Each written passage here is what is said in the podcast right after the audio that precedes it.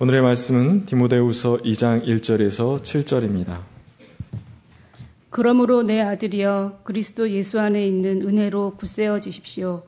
그대가 많은 증인을 통하여 나에게서 들은 것을 믿음직한 사람들에게 전수하십시오. 그리하면 그들이 다른 사람들을 또한 가르칠 수 있을 것입니다. 그대는 그리스도 예수의 훌륭한 군사답게 고난을 달게 받으십시오. 누구든지 군의 복무를 하는 사람은 자기를 군사로 모집한 상관을 기쁘게 해 주어야 합니다. 그러므로 그는 살림살이에 얽매여서는 안 됩니다. 운동 경기를 하는 사람은 규칙대로 하지 않으면 월계관을 얻을 수 없습니다. 수고하는 농부가 수출을 먼저 받는 것이 마땅합니다. 내가 하는 말을 생각하여 보십시오. 주님께서는 모든 것을 깨닫는 능력을 그대에게 주실 것입니다. 이는 하나님의 말씀입니다. 참 좋으신 우리 주님의 은총과 평강이 교회 여러분 모두와 함께 하시기를 빕니다. 오늘 바울 사도는 믿음으로 낳은 아들인 디모데에게 예수 그리스도의 은혜 안에 있는 아, 은혜 안에서 굳세어지라고 그렇게 당부하고 있습니다. 평범한 말처럼 들리지만 제게 그 말이 평범하게 들리지 않는 까닭은 믿음을 따라 사는 삶이 얼마나 힘겨운지 얼마나 많은 장애를 만나는지 익히 알고 있기 때문입니다. 사람 사이의 관계라는 것이 참 미묘한 것이어서 어떤 때는 화창한 봄날 같다가도 예기치 않은 순간 천둥벼락이 치면서 관계에 어두움이 몰려오기도 합니다.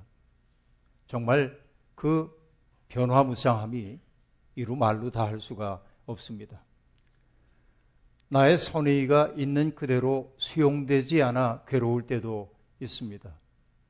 때때로 내가 선의를 보이면 기뻐하다가도 다음 순간 나를 만만하게 보고 이용하려는 사람들도 세상엔 참 많이 있습니다. 때때로 내가 선의를 가지고 했던 그 말을 왜곡하거나 변형시켜서 비난거리로 삼으려는 사람들도 있습니다.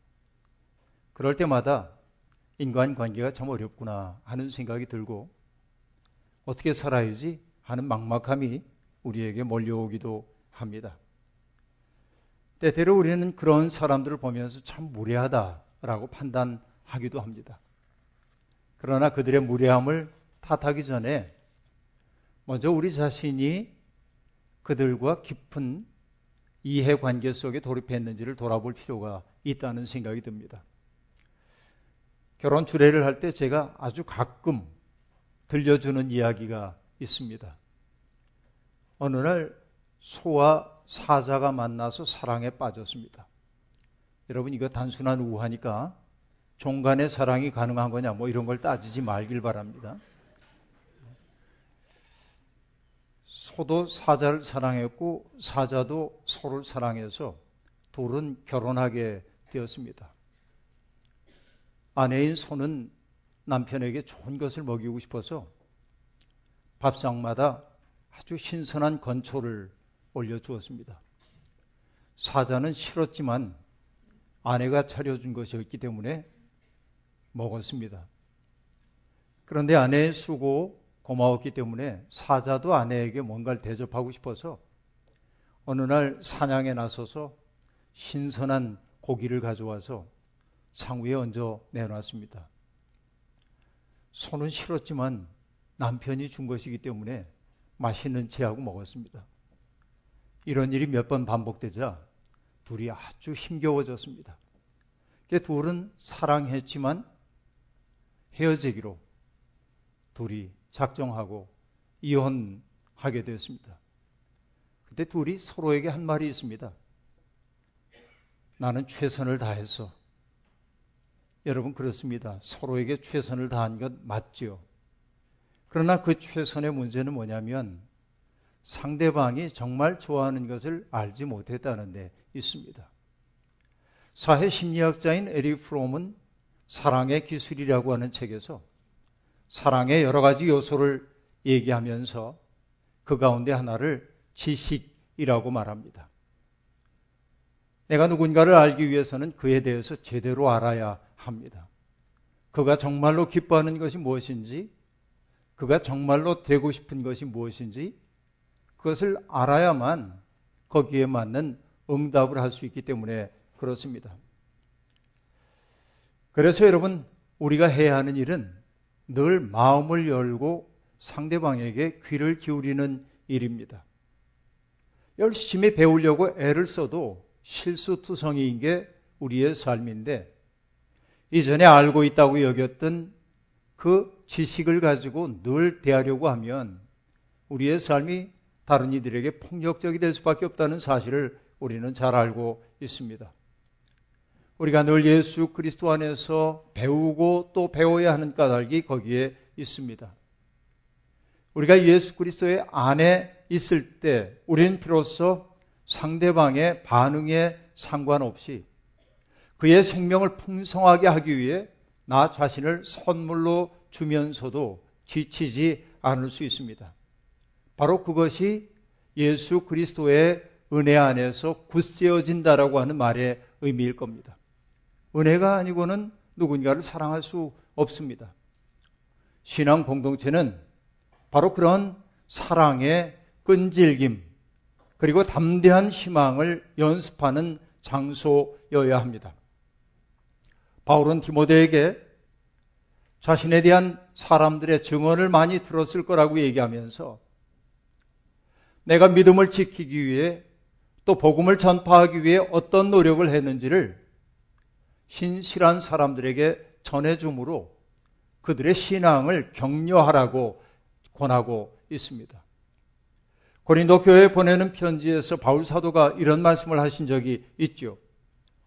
내가 그리스도를 본받는 사람인 것 같이 여러분은 나를 본받는 사람들이 되십시오. 라고 말합니다. 자칫 오해를 하면 이 말은 대단히 오만한 영혼의 이야기처럼 들립니다. 감히 나를 본받으라고 얘기할 수 있는 사람이 얼마나 되겠습니까? 저도 처음에 이 구절을 만날 때 당황했습니다. 그러다가 이내 깨닫게 되었습니다. 철저하게 예수 그리스도 안에서 죽지 않은 사람은 이런 말 할 수 없습니다. 갈라디아 교회에 보내는 편지에서 바울이 얘기했던 것처럼 나는 옛사람을 그리스도와 함께 십자가에 못 박았다고 말했습니다. 이제는 내가 사는 것이 내가 아니라고 그는 말했습니다. 내 안에서 사시는 그리스도 바로 그분을 위해 내가 사는 것이라고 말했습니다. 철저한 자기 부정에 이른 사람만이 할 수 있는 말입니다. 여러분 나를 본받는 사람이 되십시오. 바울 사도가 그렇게 말했던 것은 자기로부터 온전히 벗어난 사람이었기 때문입니다. 그렇기에 바울 사도는 자기의 삶을 믿음의 본보기로 보여주고 있고 다른 신실한 사람들에게 그런 본보기를 들려주라고 이야기하고 있습니다. 여러분 그렇습니다. 큰 나무 사이를 거닐었더니 내 키가 자라났다고 하는 말처럼 우리는 영혼이 아름다운 사람들 사이에 있을 때 우리의 영혼이 맑아지고 깊어지고 높아진다는 사실을 알 수 있습니다. 언제나 영혼이 고만고만한 사람들 속에 사느라고 우리는 지쳤습니다. 그런데 여러분, 바울 사도는 바로 큰 영혼의 사람이 되어서 바로 그런 삶의 자리에까지 사람들이 성장하기를 바라고 있는 겁니다. 그리고 이어지는 구절은 우리에게 대단히 당혹스럽습니다. 그대는 그리스도 예수의 훌륭한 군사답게 고난을 달게 받으십시오. 라고 말합니다. 우리가 신앙생활을 하는 까닭 가운데 하나는 어차피 고단할 수밖에 없는 인생길 하나님의 도우심으로 고난을 겪지 않기를 바라기 때문이기도 하지요. 이게 어쩔 수 없는 사람들의 심성입니다. 지금 이런저런 일로 시련의 시간을 보내고 있는 사람들에게 그 고난을, 고난을 달게 받으십시오라고 말하는 것은 신학적으로는 옳은 얘기일는지 모르지만 그것이 시의 적절한 말이라고 생각할 수는 없습니다. 여러분, 고통을 겪고 있는 사람들에게 그 말, 고난을 달게 받으십시오라는 말은 너무 무정하게 들리기도 합니다. 여러분, 요배 절규를 아시지요? 어찌하여 하나님은 고난당하는 자들을 태어나게 하셔서 빛을 보게 하시고 이렇게 쓰디 쓴 인생을 사랑하는 사람들에게 생명을 주시는가? 살아있다는 사실 그 자체가 버겁게 이를 데 없는 사람들은 당장 하나님이 개입해 주셔서 그 어려움으로부터 곤경으로부터 벗어나기를 바랍니다. 이것은 당연한 일입니다. 그러니까 지금 마음이 무너진 사람들에게 고난이 주는 유익을 들이대는 것은 일종의 폭력입니다. 고난의 유익이라고 하는 것은 그 일로부터 그 일이 내게 가했던 아픔과 상처로부터 성찰적 거리가 확보되었을 때 비로소 선물처럼 찾아오는 것이지 오늘 고통을 겪고 있는 사람들에게 인생의 정답처럼 들이대서는 안 되는 말이라는 말씀을 제가 드리고 있는 겁니다.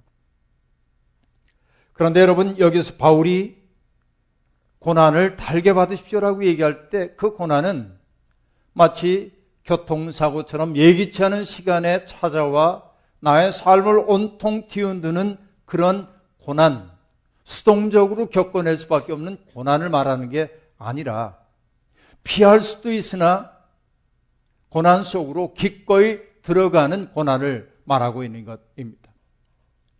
세상과 적절히 타협하며 살면 고난도 없습니다. 주류 세계 문화에 동화되어서 이런들 어떠하리 저런들 어떠하리 하고 살면 고난 겪을 일 없을 겁니다. 그러나 주류 세계의 담론 그 속에서 벗어나서 새로운 삶을 지향하려는 사람들에게 세상은 언제나 아픔을 안겨줍니다. 너만 의롭냐? 라고 말합니다. 그리고 때때로 조직의 쓴맛을 보여주기도 합니다. 따돌리고 불이익을 주고 조롱하고 외면하고 때로는 신체의 폭력을 가하기도 합니다. 그 때문에 많은 사람들이 저항을 포기하고 투항하기도 합니다. 그러나 여러분, 하나님의 사람들은 그런 흐름을 거슬러 가야 합니다. 바로 그것이 능동적으로 겪어내야 할 고난이라고 바울 사도는 지금 가르쳐 주고 있는 것입니다. 한승원 변호사님은 웃으면서 이렇게 말했습니다. 예수를 믿는다는 거, 그거 사서 고생하는 것 아닙니까? 여러분, 사서 고생하는 거 예수 믿는 거 맞습니다. 간결하지만 본질에 있다는 말씀입니다. 바울 사도도 말합니다. 이제 나는 여러분을 위하여 고난받는 것을 기쁘게 여기고 있으며 그리스도의 남은 고난을 남은 고난을 그분의 몸, 곧 교회를 위하여 내 육신으로 채워가고 있습니다. 그 고난을 회피하려고 할 때 고난은 막강한 힘으로 우리를 사로잡지만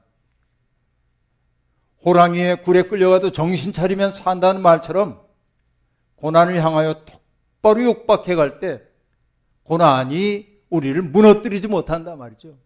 바울은 그 얘기를 우리에게 들려주고 있는 겁니다. 여러분, 고난을 기쁘게 여기는 사람, 예수의 상처 자국을 몸에 지니고 사는 사람들을 누가 굴복시킬 수 있겠습니까? 예수의 상처 자국, 그것은 조폭들이 가슴에 새기고 다니는 문신 아니라 사람들을 위협하기 위해 만들어 놓은 문신이 아니라 내가 누구에게 속한 사람인지를 생생하게 느끼도록 만드는 흔적입니다. 바울은 언제나 그 흔적을 몸에 지니고 있다고 그렇게 말하고 있습니다. 고정희 시인의 상한 영혼을 위하여라는 시는 많은 사람들이 애송하는 시입니다. 그 가운데 한 대목이 유난히 제 가슴 속에 깊이 다가옵니다. 가자, 고통이여, 살 맞대고 가자. 외롭기로 작정하면 어딘들 못 가랴. 가기로 목숨 걸면 지는 해가 문제랴. 목숨을 건 사람들은 자유롭습니다. 그리스도와 함께 고난을 달게 받으란 말은 단순히 내게 닥쳐오는 시련을 견디라고 하는 말 아닙니다. 독일의 순교자인 디트리, 목, 디트리히 본회퍼 목사는 나치의 비밀 경찰에게 체포되기 얼마 전에 설교를 했는데 그 설교의 제목은 고난이 많다입니다.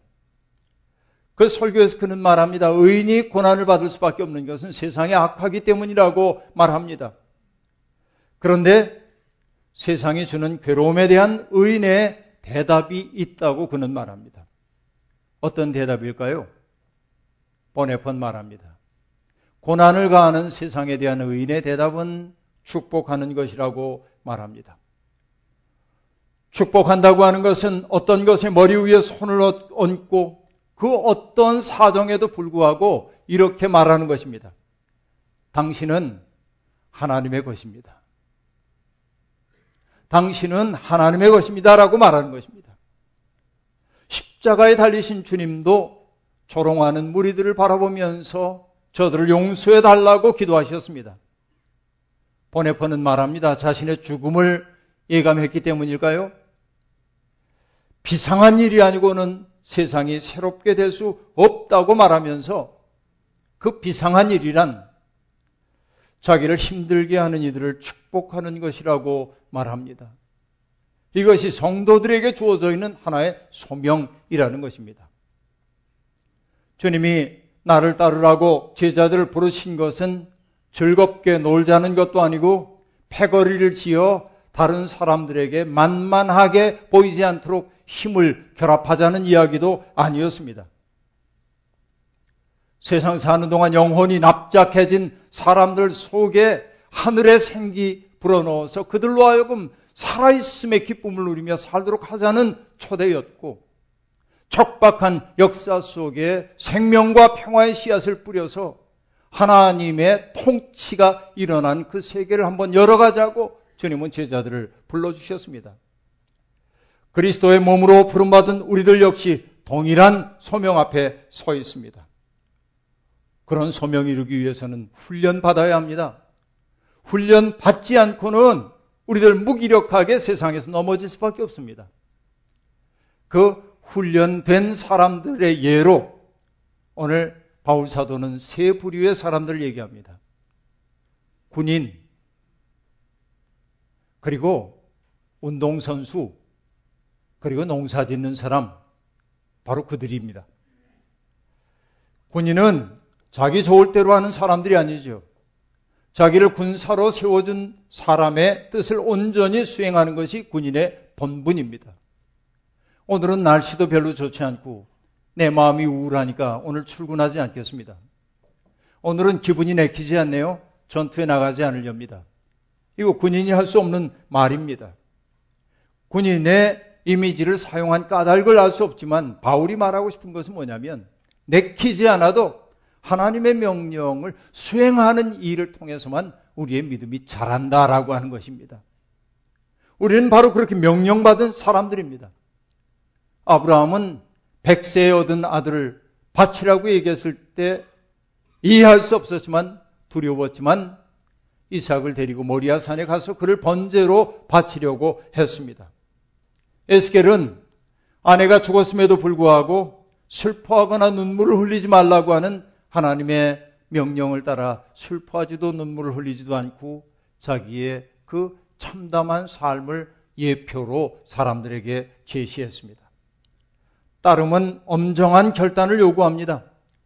누구든지 내게로 오는 사람은 자기 아버지나 어머니나 아내나 자식이나 형제나 자매뿐만 아니라 심지어 자기 목숨까지도 미워하지 않으면 내 제자가 될 수 없다. 주님의 말씀입니다. 일제시대의 성서 조선을 발행하면서 사람들을 진리의 길로 인도했던 김교신 선생님의 글을 읽다가 여러분 예수 믿는 게 얼마나 엄정한 일인지에 대해서 다시금 느낄 수밖에 없었습니다. 그분은 말합니다. 예수를 공리적으로 이용하려는 무리들, 주님의 교훈을 성현의 가르침으로 전송하려는 이들은 부유한 젊은이가 그랬던 것처럼 예수에게서 멀어져야 한다고 말하고 있습니다. 그리고 말합니다. 우리는 확신으로서 말한다. 예수의 교훈을 자위 주판으로서 적당히 할인하여 믿으려 함은 차라리 믿지 않음만 갖지 못하다는 것. 군자는 위험한 데 가까이 가지 않을 것이며 부지런히 수업하여 후세에 입진양명, 하기가 소원일진데 하필 무엇을 즐거워 예수의 비상소집에 응할 것인가? 입신양명하기 위해서 혹은 자기의 몸을 닦기 위해서 예수를 따르는 거라고 한다면 그가 말합니다. 지금도 늦지 않았으니 지혜로운 축탑의 주인과 같이 축탑은 뭐 탑을 쌓는 사람 그 사람처럼 미리 앉아서 예산하라. 영리한 전국의 왕과 같이 전쟁을 벌이고 있는 나라의 왕입니다. 우선 화평을 빌 것이다. 무난 평안을 구하는 자, 원만 중용을 사모하는 자, 사회 개조를 목적하는 자로서 예수의 문을 두드린 자는 다 한 번 다시 그 교훈을 음미할 것이다. 라고 말합니다. 김교신 선생은 예수 믿는 사람들을 한마디로 예수의 비상소집에 응한 사람들이라고 말합니다. 누가 비상소집에 응한 사람입니까? 오직 하나님을 보려는 자, 천국을 위해서 소유를 다 팔고 근친도 미워하며 자기 육신의 지체 일부를 베어버릴 각오를 가진 사람이라고 김교신은 말하고 있습니다. 엄정한 믿음이 요구되고 있는 것이죠. 믿음의 사람들은 또 다른 독성도 필요합니다. 바울은 운동선수와 농부의 예를 들고 있습니다. 운동선수가 단련해야 하는 것은 육체만이 아닙니다. 그는 경기의 규칙을 잘 지켜야 합니다. 반칙을 통해 승리를 거둘 수 있다는 생각 버려야 합니다. 마라톤 선수가 달리다가 힘들다고 자동차를 집어타고 목표 지점에 가서는 안 됩니다. 권투 선수가 트렁크와 벨트, 트렁크 밑에 벨트 아랫부분을 때려서는 안 된다는 규칙을 어기면 안 됩니다. 모든 운동은 정해진 규칙이 있습니다. 믿음의 선한 싸움을 싸우려는 사람들도 규칙을 지켜야 합니다. 그 규칙은 뭘까요? 생각해 봅니다. 상대방을 저주하거나 경멸하지 말아야 합니다. 이게 믿음의 싸움을 하는 사람들에게 규칙입니다. 또 미움이나 증오라는 무기를 사용하면 안 됩니다. 믿음의 선한 싸움을 하는 사람들의 무기는 뭡니까? 의와 경건과 믿음과 사랑과 인내와 온유입니다. 우리는 이것을 훈련해야 합니다. 이것이 우리의 싸움 규칙이 되어야 합니다. 선한 일을 위해 싸운다고 하면서 조급증에 사로잡혀서 누군가를 미워하고 파괴하려는 사람들도 있습니다. 그들은 정의롭게 보이지만 그리스도의 일꾼 아닙니다. 정말 우리에게 지켜야 할 규칙이 무엇인지를 지킬 수 있어야 합니다. 또한 믿음의 사람들은 농부에게 배워야 합니다. 홍천의 농촌 마을에서 목회하면서 시를 썼던 우리 고진아 목사 시인은 농부들의 고단한 일상을 보다가 파릇파릇한 쟁기질이라고 하는 시를 얻었습니다. 길지 않은 시 읽어드리겠습니다. 내 시린 등짝에 얹힌 멍에 무거워 괴로울 땐 홍천 땅 늙은 양수네비 두 마리 소의 빛나는 쟁기를 메워 돌 많은 황토빛 산비알 밭을 갈던 땀밴 풍경을 그려보아라. 왕방울 같은 두 눈 꿈뻑꿈뻑 마주치던 두 마리 소. 그 무거운 멍에 나눠지고 연초록 봄 풀잎 막 돋아나던 산비알 밭을 단숨에 갈아엎던 그 싹싹한 가름지를 새겨보아라.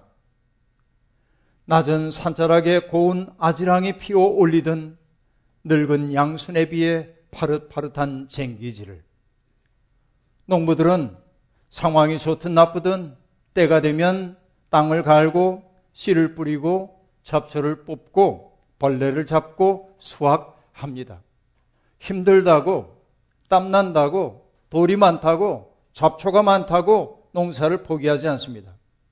수확이 보잘 것 없어도 농부는 한숨을 내쉬긴 하지만 이듬해 어김없이 파종합니다. 그래서 고진아 목사는 말합니다. 내 시린 등짝에 얹힌 멍에 무거워 괴로울 땐 홍천 땅 늙은 양수네비가 황토빛 산비알 밭을 갈던 땀밴 풍경을 그려보라고 말입니다. 당장 결실이 보이지 않아도 기대한 만큼 결과가 나오지 않아도 투덜거리며 생을 허비하는 사람이 되지 말고 담대한 희망으로 또다시 파종하는 사람이 되라는 것입니다.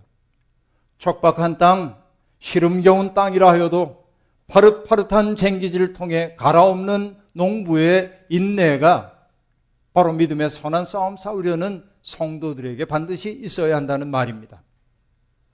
죽임의 문화가 지배하는 이 세상에 인간에 대한 예의가 실종된 이 세상에 생명의 씨앗을 심고 평화의 씨앗을 뿌려 정의의 열매를 거두기란 여간 어려운 일 아닙니다.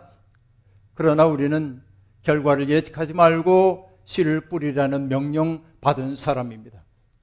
잘하게 하시는 분은 하나님이시기 때문에 그렇습니다. 사순절이 깊어갑니다. 우리를 그렇게도 잡아매고 있는 자아의 감옥에서 벗어나 예수님의 마음에 접속하십시오. 각자에게 주어져 있는 삶의 자리에서 어떤 일을 시작하십시오. 어두운 세상 등불 하나 밝히는 마음으로 한번 살아보십시오. 차가운 조직에 따뜻한 기운을 불어넣으십시오. 음울한 집단에 명랑한 활기를 불어넣기 위해 미소 띤 얼굴로 다가서십시오. 불의와 맞서십시오. 사람들을 도구로 삼는 세상을 향해 아니오라고 말하십시오. 그렇게 할 때 하늘의 자유가 우리 속에 유입될 거고 세상이 뒤흔들 수 없는 단단한 뿌리가 우리 속에 나고 있음을 알게 될 겁니다. 우리와 함께 세상을 치유하려는 그 주님의 꿈에 기꺼이 동참하십시오. 그 꿈에 참여할 때 우리를 그렇게 끈질기게 붙잡고 있는 절망감과 우울은 우리로부터 멀어지게 될 겁니다. 다시 한번 주님과 동행하는 사순절, 세상의 희망의 숨결을 불어넣는 아름다운 신앙 여정이 되기를 주의 이름으로 축원합니다. 아멘. 주신 말씀 기억하며 거듭의 기도 드리겠습니다. 하나님, 어두운 세상을 살다가 지쳐서 하나님 왜 이 세상이 이렇게 어둡습니까? 하나님 앞에 투덜거렸더니 하나님은 우리에게 내가 세상의 빛이다 말씀하십니다. 세상에 고난받는 사람들이 너무 많아서 가련한 이웃들이 많아서 하나님 왜 그들을 돌보시지 않으십니까? 여쭈었더니 내가 바로 그 대책이다 말씀하십니다. 주님, 주님의 말씀을 따라 살겠습니다. 돌아서지 않을 수 있도록 검질긴 믿음 우리에게 더하여 주옵소서. 예수님의 이름으로 기도하옵나이다. 아멘.